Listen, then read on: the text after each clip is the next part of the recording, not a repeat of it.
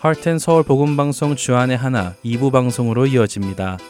주안의 하나 2부에는 매일을 살아가는 힘을 얻는 존 맥아더 목사님의 Strength for Today와 삶 속에서 나오는 묵상을 나누는 살며 생각하며 그리고 은혜의 설교가 준비되어 있습니다. 먼저 존 맥아더 목사님의 Strength for Today 들으시겠습니다.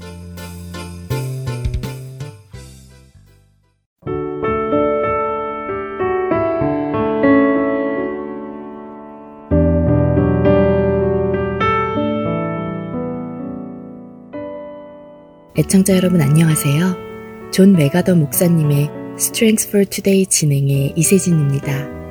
오늘 Strength for Today의 제목은 섬김을 위해 부여받은 능력입니다.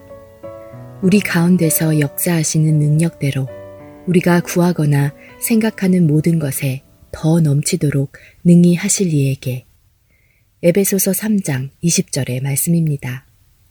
하나님은 성령님을 통해 그분의 자녀들이 그리스도인으로 살아가기에 필요한 모든 영적 힘을 공급해 주십니다. 성령님께서 주시는 영적 도움은 마치 배터리로 움직이는 장난감들과 같지 않다는 것이 참으로 다행입니다. 왜냐하면 배터리는 언젠가는 고갈되어 그 에너지가 사라져 없어지기 때문이죠. 성령님이 우리에게 주시는 도우심은 우리가 그리스도 안에서의 살아가는 데 필요한 모든 자원과 힘을 지속적으로 끊이지 않고 공급해 주시며 또한 그리스도를 섬기고 다른 사람들을 돌보기에 필요한 모든 영적 자원과 힘도 끊임없이 지원해 주시기 때문입니다. 에베소서 3장 20절에 사도 바울이 언급했듯이 성령님은 무제한적 공급원으로부터 힘과 능력을 제공해 주시는 분이십니다.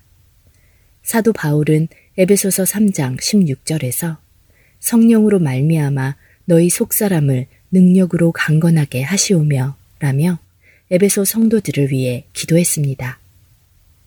바울은 하나님의 성령이 믿는 자들의 삶에 우리가 상상할 수 없을 정도로 넘치는 도우심을 주실 수 있는 분임을 확신하고 있었습니다.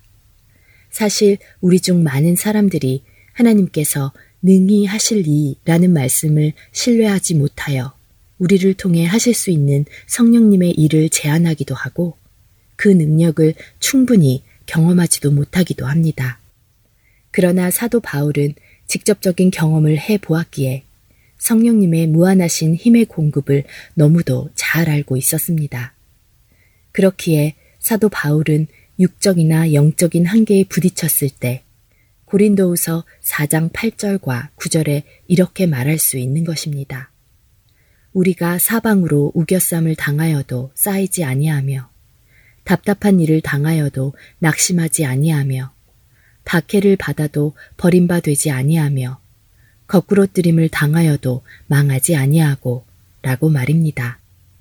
사도 바울이 그 모든 상황에서도 인내할 수 있었던 것은 바로 성령님의 넘치는 도우심 때문이었습니다. 여러분이나 제가 처한 상황이 아무리 어렵고 절망적으로 보인다 하더라도 사도 바울에게 넘치는 도움을 주신 그 성령님께서 우리도 도우십니다. 동일한 성령님께서 우리에게도 동일한 능력으로 도움을 베푸십니다. 그렇기에 우리는 방해를 받아도 당황하지 않을 수 있습니다. 어찌할 바를 모를 때에도 절망하지 않을 수 있습니다. 박해를 받아도 우리는 혼자가 아님을 알 수 있습니다. 육체의 질병을 얻고 죽어간다 하더라도 우리의 마음과 영은 힘을 얻고 생명을 누릴 수 있습니다. 우리의 육체가 지치고 고난을 받아도 우리의 속사람은 날마다 성령님이 공급해 주시는 새로운 힘을 얻어 살 수 있습니다. 오늘 Strength for Today 마칩니다. 안녕히 계세요.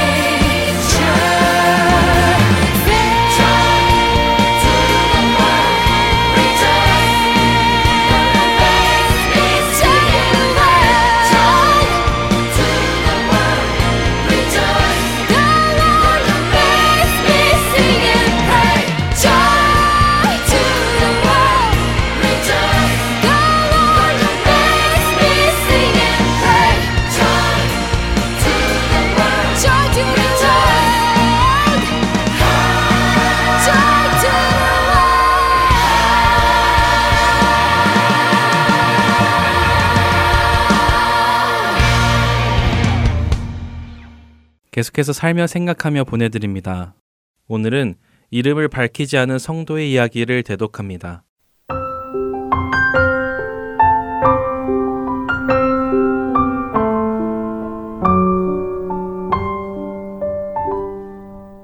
연말이 되면 크고 작은 모임들이 있습니다. 특별히 회사에서도 한 해를 마무리하며 모임을 많이 갖지요. 미국 메릴랜드에 본사가 있는 한 부동산 회사의 연말 모임 기사를 읽은 적이 있습니다. 미국 8개 주의 지사를 가지고 있는 이 부동산 회사에는 총 198명의 직원이 있다고 하는데요. 그런데 본사에서 송년 파티를 하며 8개 주에 있는 모든 직원 198명을 초대했다고 합니다. 재밌는 것은 이 회사의 사장이 직원들에게 자신이 직접 이메일을 하여 초대했다는 것인데요. 회사의 사장은 직원들에게 이메일을 하며 이번 파티에 참석해야 하는 10가지 이유를 적어 보냈다고 합니다. 그리고 파티에 참석하지 않으면 마치 큰 일이 날 것 같은 뉘앙스의 말을 적어 보냈다고 하는데요. 사장의 이메일을 받은 직원들의 마음에는 이번 파티에 참석하지 않으면 불이익을 당하거나 심하게는 해고를 당할지도 모른다는 불안감이 생겼다고 합니다. 그런 이유로 인해 198명의 직원은 한 명도 빠짐없이 모두 파티에 참석했다고 하지요. 회사의 사장은 이 파티를 준비하며 모든 직원에게 비행기표와 묵을 호텔을 준비해 주었다고 합니다. 그리고는 그렇게 198명이 모두 모인 그 파티에서 직원들에게 총 천만 달러를 나누어 주었다고 합니다. 엄청난 돈을 직원들에게 나누어 준 것이지요. 그런데 사장은 천만 달러를 198로 나누어 준 것이 아니라 그동안 일한 기간을 기준으로 나누어 주었다고 합니다. 그 사람의 실적에 따라 나누어진 것이 아니라 얼마나 오랫동안 회사를 위해 일해 왔는지를 기준으로 나누어 준 것이지요. 그래서 이제 막 입사해서 아직 아무 일도 시작도 못한 신입 직원은 100달러를 받았다고 합니다. 그리고 가장 오래 일한 직원, 39년을 일한 직원은 27만 달러를 받았다고 하지요. 또 재미있는 것은 사장 자신도 198명의 하나에 포함시켜 자신도 보너스를 받았다고 합니다. 그런데 사장은 38년을 일했다고 하네요. 그럼 39년을 일한 사람은 누구였을까요? 사실 이 회사는 부동산 회사이기에 가장 오래 일한 사람이 회사의 중역이나 부동산 에이전트라고 생각하기 쉬운데 사실 39년을 일한 사람은 그 회사의 청소부였습니다. 그가 27만 달러의 보너스를 받은 것이지요. 참 놀라운 소식 아닌가요? 저는 이 기사를 읽으며 이 회사의 사장이 참 대단한 사람이라고 생각했습니다. 누가 회사에 청소하고 관리해주는 제니터에게 이렇게까지 해줄까? 사실 세상은 사람들이 무슨 일을 하느냐에 따라 그 사람을 무시하기도 하고 존경하기도 하는데 회사의 사장이 자기 회사의 제니터를 무시하지 않았고 그의 지난 시간 동안 회사를 위해 성실히 일해준 것에 감사를 표현했다는 사실이 참 대단한 사람으로 생각됐습니다. 이날 이 회사의 직원들은 생각하지 않았던 큰 선물을 받고는 기뻐서 서로를 부둥켜 안고 기쁨의 눈물을 흘리며 크게 웃었다고 합니다. 이 기사를 보며 마지막 날 예수님 앞에 설 우리의 모습을 상상해 봅니다. 우리는 어떤 상급을 받을까요? 로마서 8장 18절은 현재의 고난은 장차 우리에게 나타날 영광과 비교할 수 없다고 하시는데 그날의 그 영광은 얼마나 대단할까요? 우리 하나님도 우리가 얼마나 눈에 보이는 큰 일을 했느냐 보다 얼마나 신실하게 살아왔는지를 봐주시지 않을까요? 사람들은 사람들에게 인정받는 역할, 무언가 중요해 보이는 역할을 서로 하려고들 하지만 사실 어느 것 하나 없어서는 안 되는 역할이 각자에게 주어진 것이 아닐런지요. 예수님은 오히려 우리에게 사람들의 눈에 보이려고 의를 행하지 말라고 경고하셨습니다. 그런 사람들은 오히려 하나님의 상을 받지 못한다고 하셨지요. 이미 이 땅에서 자기의 상을 다 받았기 때문에 말입니다. 사도 바울은 고린도전서 9장 24절에서 상을 받도록 다름질하라고 우리를 권면합니다. 언젠가 반드시 만날 우리 예수님, 그날에 우리는 어떤 모습으로 우리 주님을 만날까요? 그날의 주님께 칭찬을 받고 성도들이 서로 부둥켜 안고 기쁨의 눈물을 흘릴 것을 상상해 봅니다. 그 가슴 벅찬 나를 꿈꾸며 오늘을 채워나가는 우리가 되기를 바라며 마태복음 25장 21절을 읽어드립니다.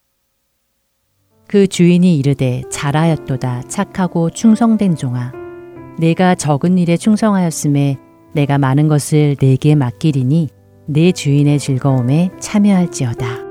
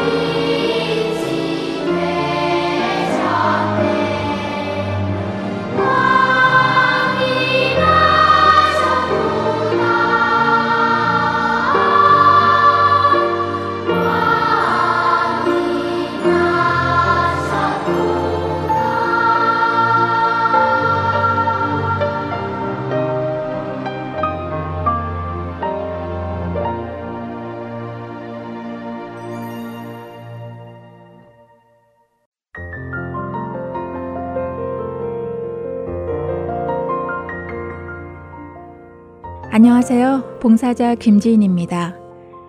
매주 금요일마다 CD를 각 지역으로 배송해 드리는데요. 최근 CD를 받지 못하는 분, 파손된 CD를 받으신 분들이 많다는 소식을 들었습니다. 매주 만들어지는 CD에는 많은 분들의 정성이 담겨져 있고 예수 그리스도의 복음이 담겨져 있습니다. CD가 잘 전달되지 않을 때에 저희 또한 마음이 너무 아픈데요. 혹시 CD를 받지 못하셨거나 부서진 CD를 받으셨을 때에는 저희에게 연락 주시기 바랍니다. 사무실 전화번호 602-866-8999입니다.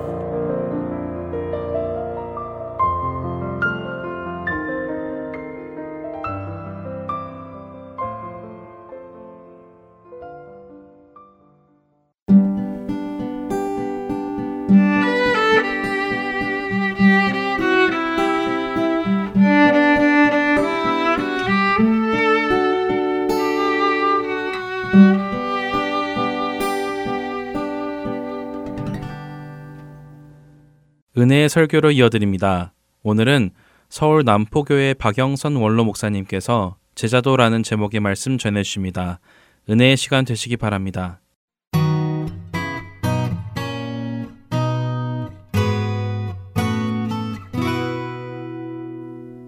그는 근본 하나님의 본체시나 하나님과 동등됨을 취할 것으로 여기지 아니하시고 오히려 자기를 비어 종의 형체를 가져 사람들과 같이 되었고 사람의 모양으로 나타나셨음에 자기를 낮추시고 죽기까지 복종하셨으니 곧 십자가에 죽으심이라. 이러므로 하나님이 그를 지극히 높여 모든 이름 위에 뛰어난 이름을 주사 하늘에 있는 자들과 땅에 있는 자들과 땅 아래 있는 자들로 모든 무릎을 예수의 이름에 꿇게 하시고 모든 입으로 예수 그리스도를 주라 시인하여 하나님 아버지께 영광을 돌리게 하셨느니라. 하늘과 땅의 모든 권세를 예수님이 가지셨는데 가지신 이유는 뭐냐면 지금 이 빌립보서 2장에 나오는 바와 같이 그가 십자가의 고난을 감당하셨기 때문입니다. 그래서 예수 그리스도께서 가지신 권세는 1차적으로 마태복음 28장 끝절에 나온 바와 같이 볼지어다 세상 끝날까지 내가 너희와 항상 함께 있으리라 하는 식의 보호자와 능력자로서의 그런 차원에서의 권세를 말하기보다는 예수 그리스도의 죽음과 부활이 말하는 그의 고난으로 말미암는 권세를 말합니다. 다시 말해서 이제부터 이 제자들 보고 땅 끝까지 가라고 하고 모든 족속으로 제자를 삼으라는 그 명령이 가능하게 된 이유가 뭐냐? 그러면 내가 이 고난을 완수했기 때문이다. 이런 말이 되는 셈입니다. 이런 건 대단히 중요한 얘기인데 별로 감동이 없으시단 말이에요. 그리고 별일 아닌데는 다들 감동을 하시고 하는 일이 있는데 이게 왜 중요하냐면 우리가 우리의 신앙생활을 하는 데 있어서 우리가 무엇을 요구해야 되고 무엇을 목표로 해야 되느냐 하는 것은 성경을 근거로 해야 될 텐데 하나님이 가지신 뜻, 성경이 의도하는 것과 우리의 욕심과 늘 초점이 잘 안 맞는 것이 신자들의 현실인 경우가 참 많습니다. 그래서 이런 부분도 바로 지금 예수님께서 하늘과 땅의 권세를 가졌고 내가 예수의 이름으로 나가는데 뭐가 겁나랴? 이런 식의 얘기이기보다는 예수님께서 이제 십자가 사역을 완수하셔서 훨씬 풀어나가자면 이제는 나를 믿으면 누구든지 죄의 심판으로부터 구원을 얻고 흑암의 권세에서 해방을 얻고 죄가 그를 어찌하지 못하는 이 일이 이루어졌고 이 은혜와 구원이 허락되었으니 너희는 마음 놓고 가서 누구든지 살려내고 구원해낼 수 있다라는 말로서 하늘과 땅의 모든 권세가 전제되고 있는 것입니다. 그러니까 여기는 훨씬 중요하게 능력적 차원의 얘기가 아니라 우리가 허락받은 땅 끝까지 갈 수 있고 모든 족속을 제자로 삼을 수 있는 유일한 근거와 그 일에 100% 확신이 무엇으로 말미암느냐? 그럼 십자가와 예수 그리스도로 말미암는다라는 것이죠. 다른 아무것도 아닌 겁니다. 왜 중요하냐고요? 만일 여러분이 능력을 의지하게 되면 어디 가서 무슨 일을 할 때 지식이라든가 무슨 환경이라든가 무슨 어떤 재주라든가 여길 의지할 것이고 십자가가 모든 권세라는 것을 안다면 여러분은 여러분이 하는 모든 일에 대하여 언제나 그 근거와 조건과 방법과 모든 것을 십자가에 의뢰하고 예수 그리스도의 은총을 사모하는 것으로 갈 겁니다. 이건 굉장히 다른 신앙상의 색깔의 차이를 만들어내기 때문에 몹시 중요한 문제입니다. 하여튼 지금 시계 이 얘기 예수 그리스도께서 하늘과 땅의 모든 권세를 가졌기 때문에 그러므로 너희는 가라 하는 이 권세가 어떤 일을 만들어내는 힘, 외적 조건 이런 식이기보다는 영적인 차원에서의 예수 그리스도의 대속 사역의 완성으로서 취급되고 있다는 것은 에베소서 1장에 가면 조금 더 확실하게 드러납니다. 그 뜻의 비밀을 우리에게 알리셨으니 곧 그 기쁘심을 따라 그리스도 안에서 때가 찬 경륜을 위하여 예정하신 것이니 하늘에 있는 것이나 땅에 있는 것이 다 그리스도 안에서 통일되게 하려 하심이라. 이게 또 하나의 열쇠입니다. 그러니까 모든 것이 다 그리스도 안에서 통일되게 하려는 것. 이것이 하나님의 뜻이고 하나님이 이 세상을 다스리는 열쇠입니다. 그 어떤 공통 분모요 모든 것입니다. 내가 하늘과 땅의 권세를 가졌다라는 예수 그리스도의 이 말씀 속에는 인류 모든 사람의 구원과 역사, 창조된 우주 전체에 대한 하나님의 섭리가 누구를 근거로 하며 누구를 공통분모로 하며 누구를 초점으로 하는가 할 때 예수 그리스도가 초점이다 이거예요. 예수 그리스도로 말미암아 하늘에 있는 것이나 땅에 있는 것이 다 통일되는 겁니다. 거기에 그리스도가 공통분모고 그리스도 없이는 이 모든 일은 불가능하며 그리스도 외 그리스도를 제외해 놓고 일어나는 일은 하나도 없다는 것입니다. 이것이 그러니까 모든 족속으로 제자를 삼는 이 일에 있어서 맨 먼저 기억해야 할 전제 조건입니다. 예수 그리스도로 말미암는 온 우주 만물의 통일, 인류와 역사 모든 것, 하나님의 섭리와 심판 모든 것이 예수 그리스도로 말미암고 예수 그리스도 안에서만 그 일이 진행되며 말미암으며 결과된다는 것을 알아야 땅끝까지 가고 모든 족속으로 제자를 삼을 수 있습니다. 골로새서 1장 15절 그는 보이지 아니하시는 하나님의 형상이요 모든 창조물보다 먼저 나신 자니 만물이 그에게 창조되되 하늘과 땅에서 보이는 것들과 보이지 않는 것들과 혹은 보좌들이나 주관들이나 정사들이나 권세들이나 만물이 다 그로 말미암고 그를 위하여 창조되었고 또한 그가 만물보다 먼저 계시고 만물이 그 안에 함께 섰느니라. 그는 몸인 교회의 머리라 그가 근본이요 죽은 자들 가운데서 먼저 나신 자니 이는 친히 만물의 으뜸이 되려 하시며 아버지께서는 모든 충만으로 예수 안에 거하게 하시고 그의 십자가의 피로 화평을 이루사 만물 곧 땅에 있는 것들이나 하늘에 있는 것들을 그로 말미암아 자기와 화목해 되기를 기뻐하심이라.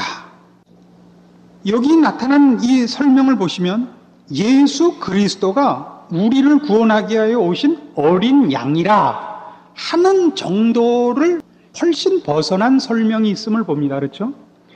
예수 그리스도는 누군가? 그는 하나님이시며 창조된 모든 것이 그 안에서 그 안에서 만들어진 것이요. 그가 그 만들어진 모든 것의 주인이시요. 그가 창조된 모든 것을 생명 있게 하고 조화 있게 하고 선하고 아름다움으로 축복하시는 분이시요. 또 이제 타락한 이 인류와 타락한 세상을 회복시키시는 것도 오직 그만이 하시는 일이시요. 이렇게 설명되는 것을 보십니까?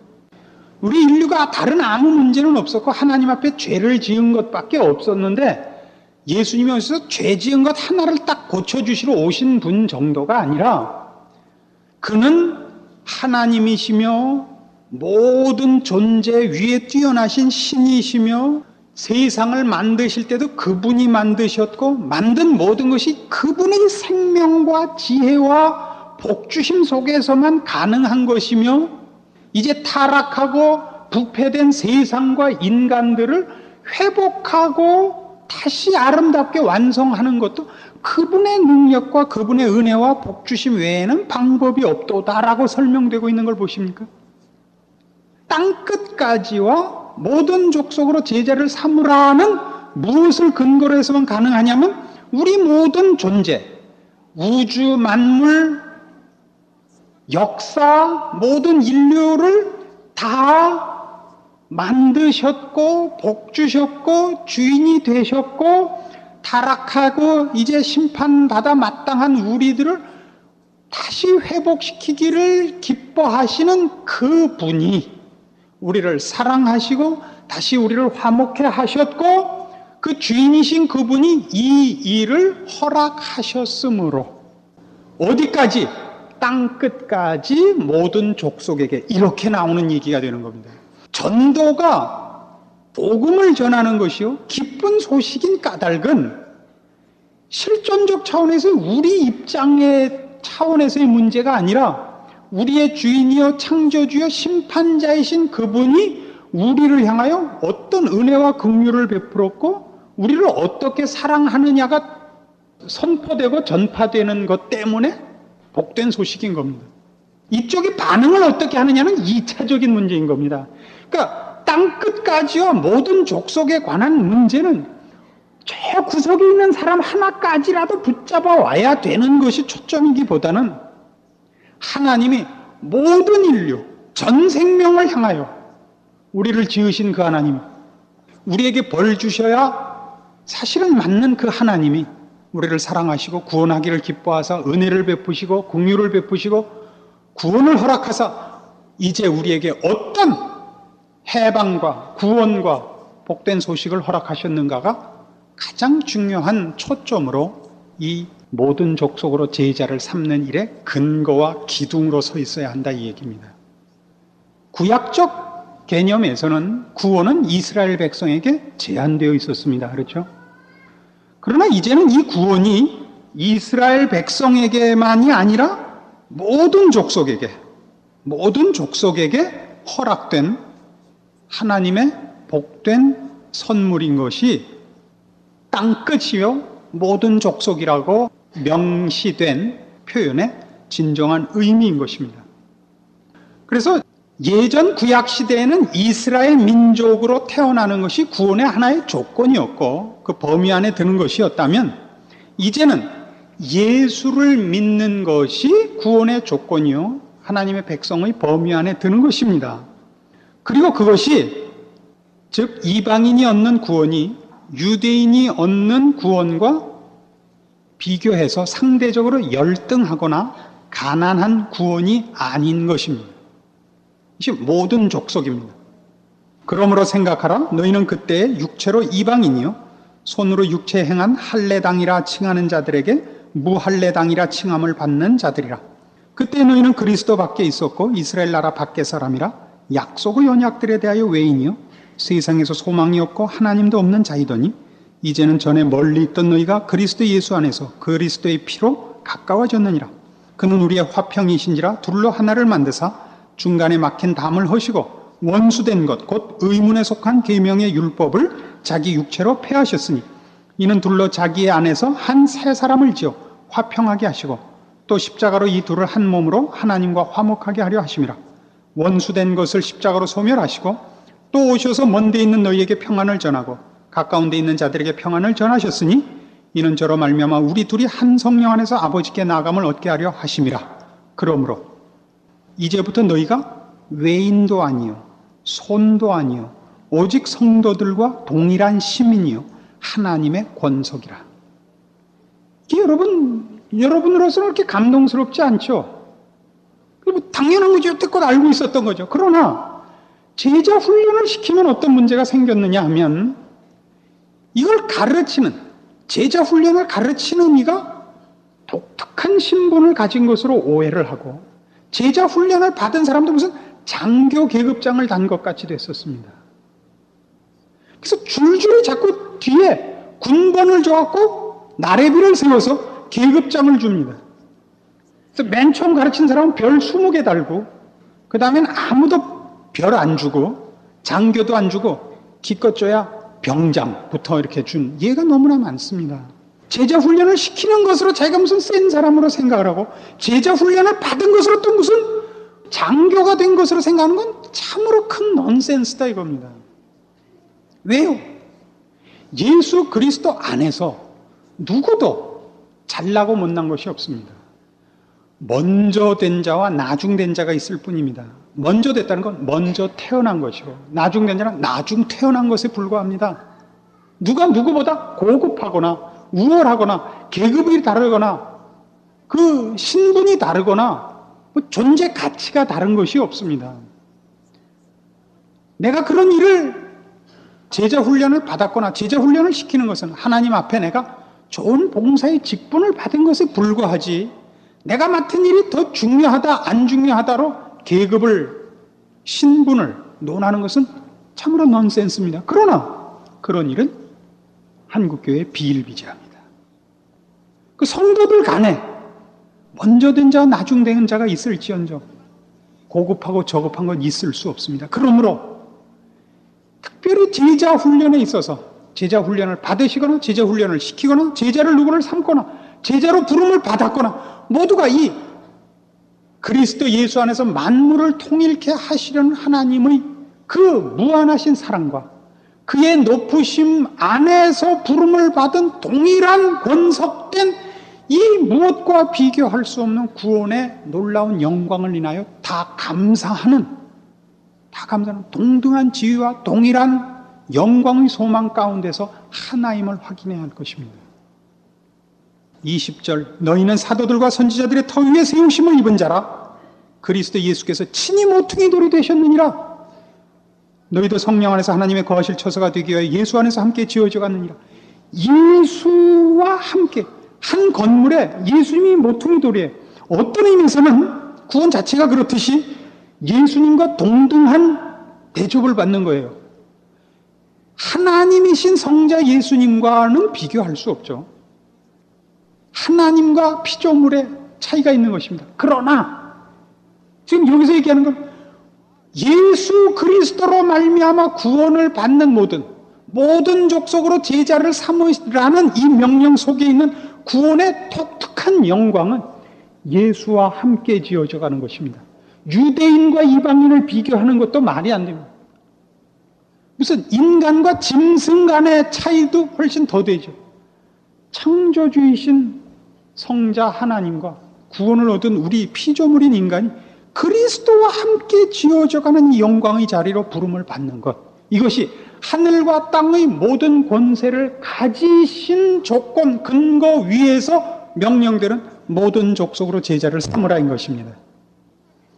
우리가 앞에서 살펴본 같이 예수 그리스도께서 하늘과 땅의 권세를 주셨다는 것이 근거가 되어 모든 족속으로 제자를 삼으라는 것이 가능해지고 예수 그리스도의 권세는 그런 의미에서 만물이 다 그로 말미암아 통일되는 것으로 그의 권세가 있습니다.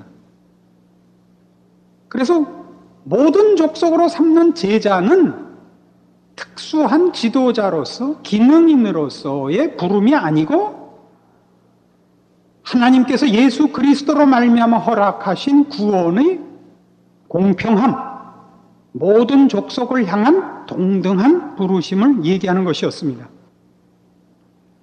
이제 그 본문을 자세히 보시면 이런 조건이 붙어 있는 것을 봅니다.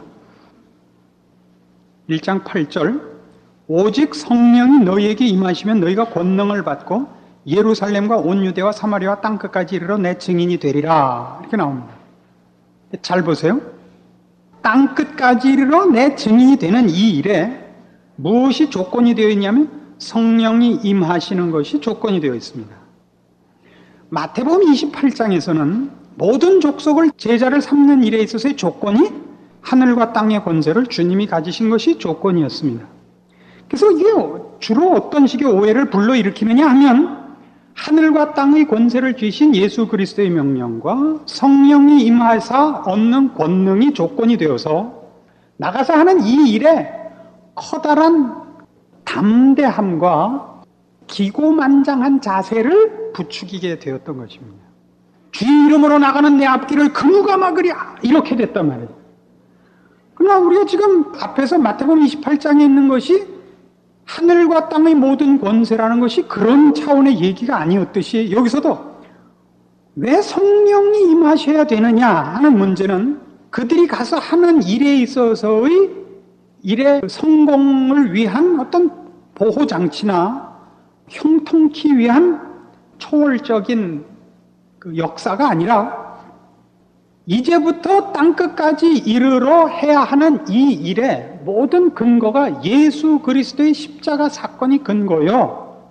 예수 그리스도의 주 대심과 중보자 대심과 속죄 사건이 모든 것의 열쇠였듯이 이제부터 불러내는 모든 하나님의 백성으로의 회심과 하나님의 백성으로의 출생과 하나님의 백성으로의 성장이 다 성령 하나님을 조건으로 하지 않고는 일어나지 않기 때문에 허락되는 조건인 것입니다. 성령은 새 생명의 탄생의 유일한 열쇠며 탄생한 새 생명의 성장의 또한 유일한 열쇠입니다. 성령으로 말미암지 않고는 누구도 구원을 얻지 못하고 누구도 회심하지 못하며 출생한 자가 성령으로 말미암지 않고는 아무도 성장하지 못합니다. 이것이 성령이 임하시는 것으로 조건을 삼아서만 땅 끝까지 가게 되는 이 명령이 형성되는 이유인 것입니다. 고린도전서 12장 3절입니다.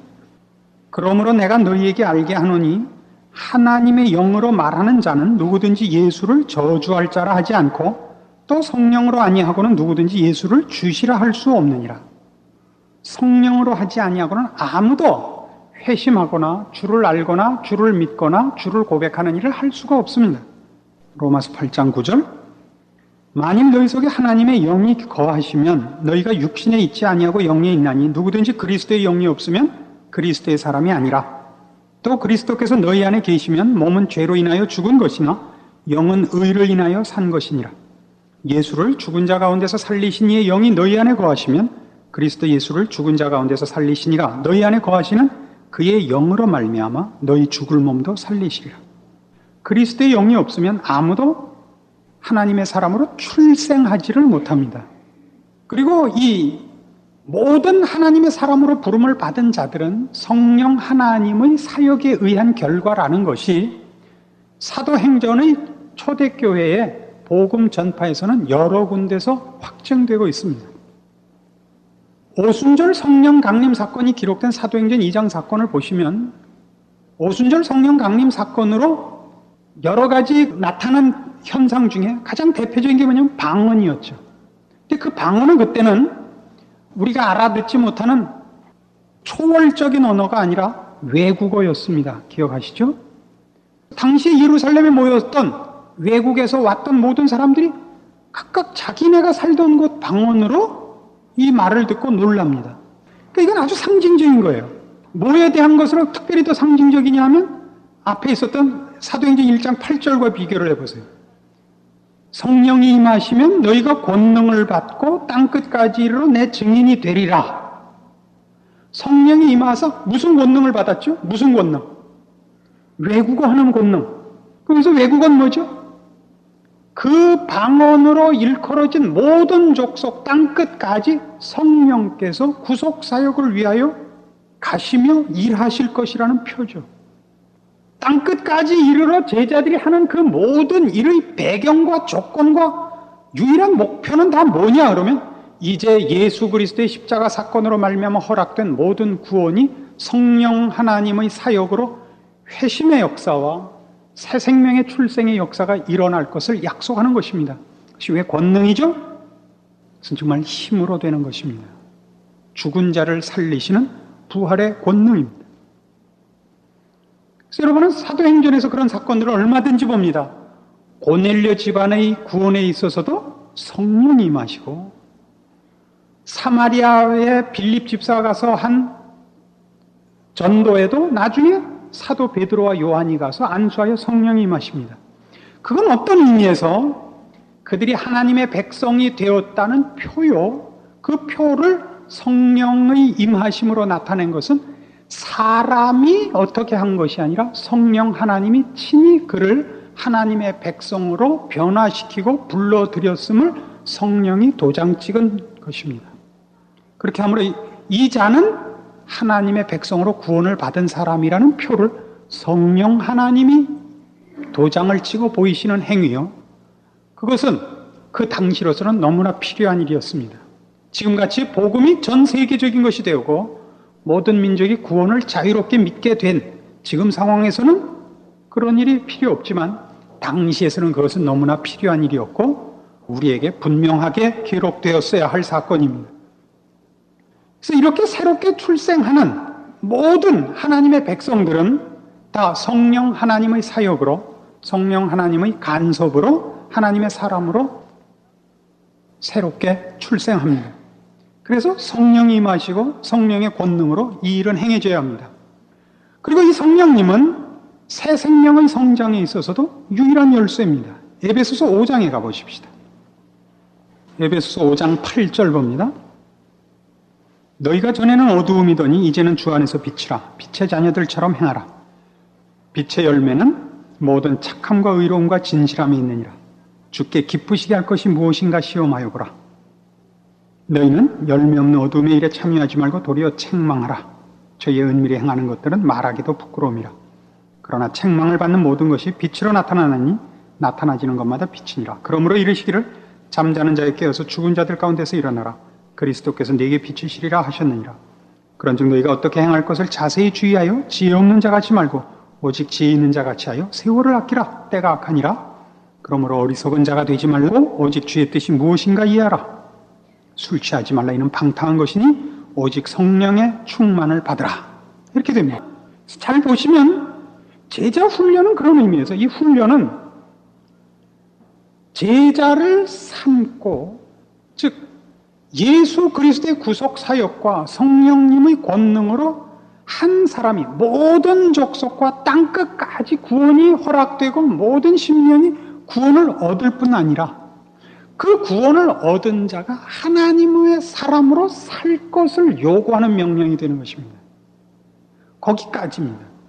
그 출생을 시킬 뿐만 아니라 하나님의 사람으로 출생시킬 뿐만 아니라 그 사람이 하나님의 사람으로 살도록 성숙시키는 일이 이 제자 훈련에 포함되어 있는 것을 봅니다. 먼저 제자가 되어야 합니다. 그리고 제자로서 훈련되어야 합니다. 그래서 이게 성령 충만을 받으라는 전부 생각하는 것이고 연습하는 것으로 되어 있는 걸 보실 겁니다. 지금 읽은 에베소서 5장 8절 이하의 말씀이 전부 그겁니다. 너는 어둠에 살던 때같이 살지 마라. 빛의 자녀처럼 살아라. 지있는 자가 되라. 깨어 있으라. 세월을 아끼라. 이런 것들은 하나님의 사람으로 사는 것이 이렇게 기도해서 어떤 결과가 하늘로부터 뚝 떨어지는 것이 아니라 연습하고 애써야 되는 것임을 지시합니다. 그러니까 제자 훈련이란 이런 결론을 내릴 수 있죠.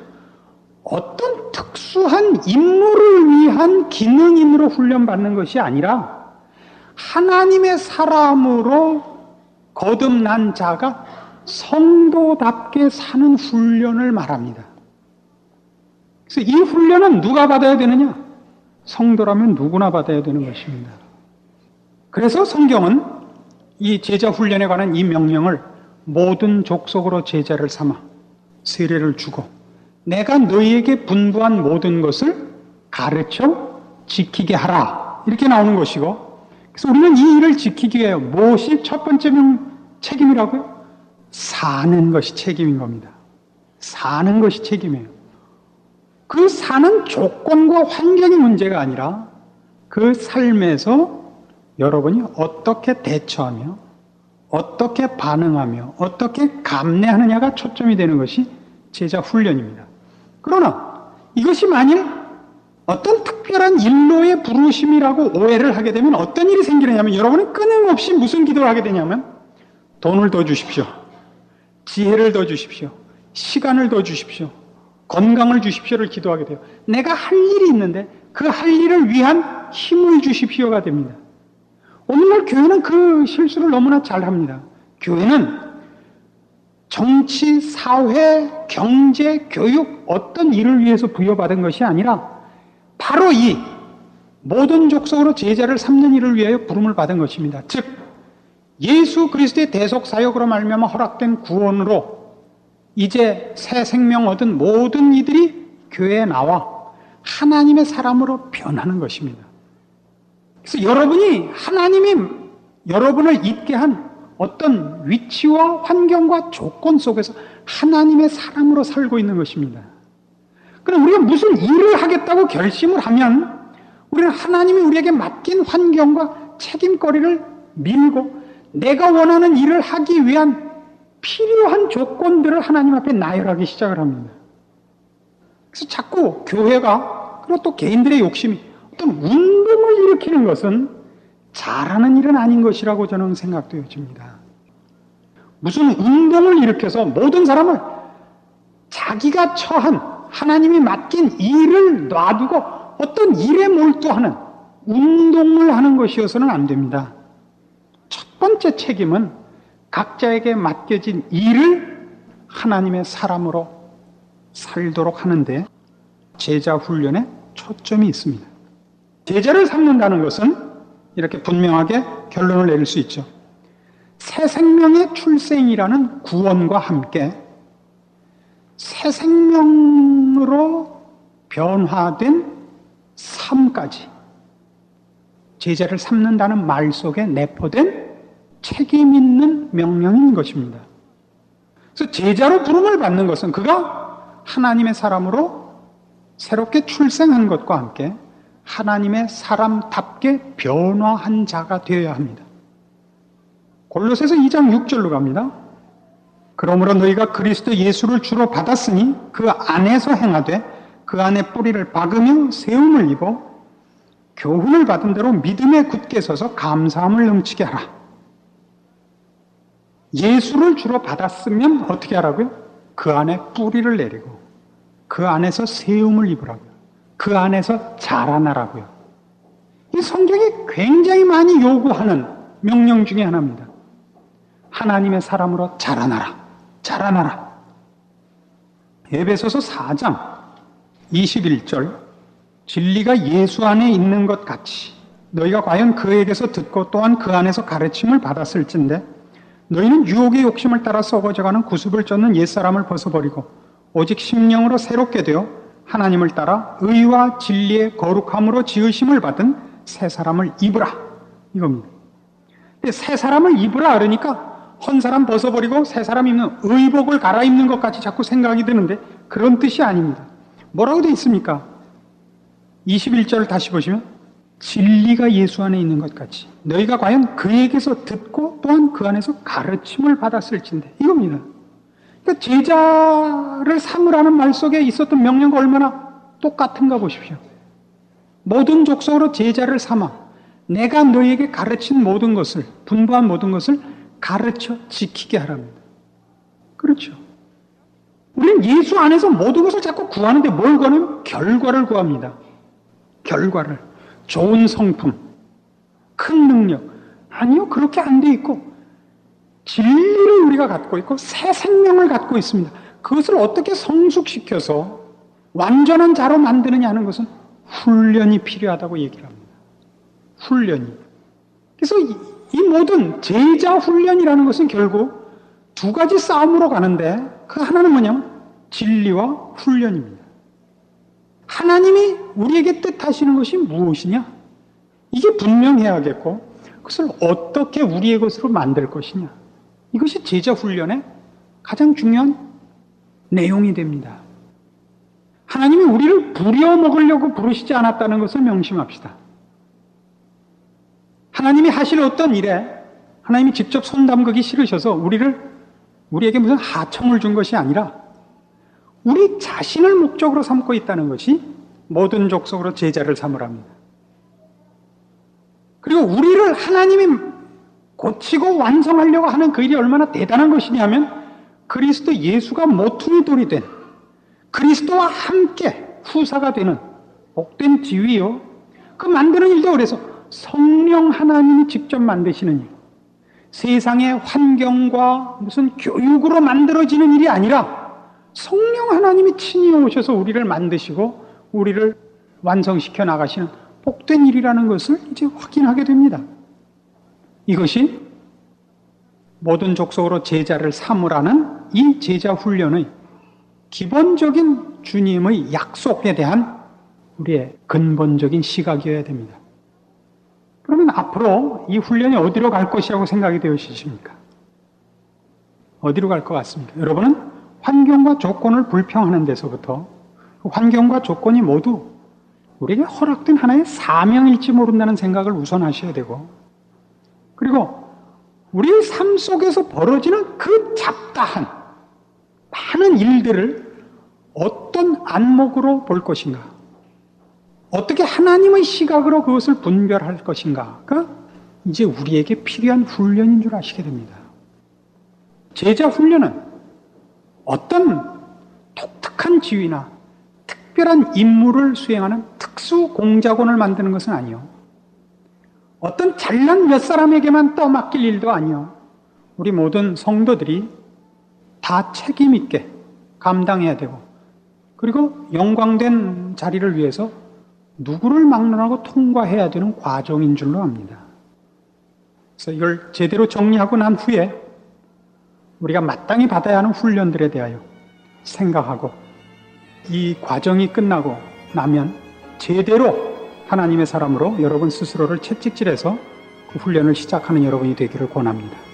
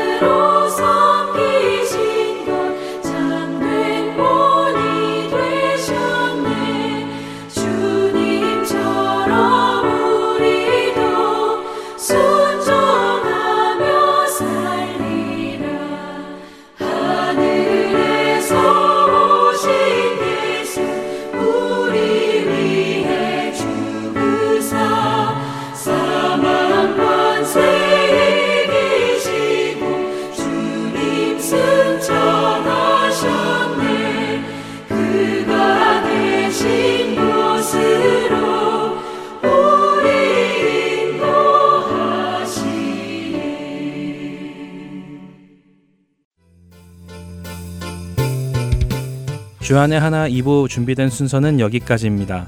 계속해서 주안의 하나 3부로 이어집니다. 주님의 말씀을 더 알아가는 시간 되시길 소망합니다. 안녕히 계세요.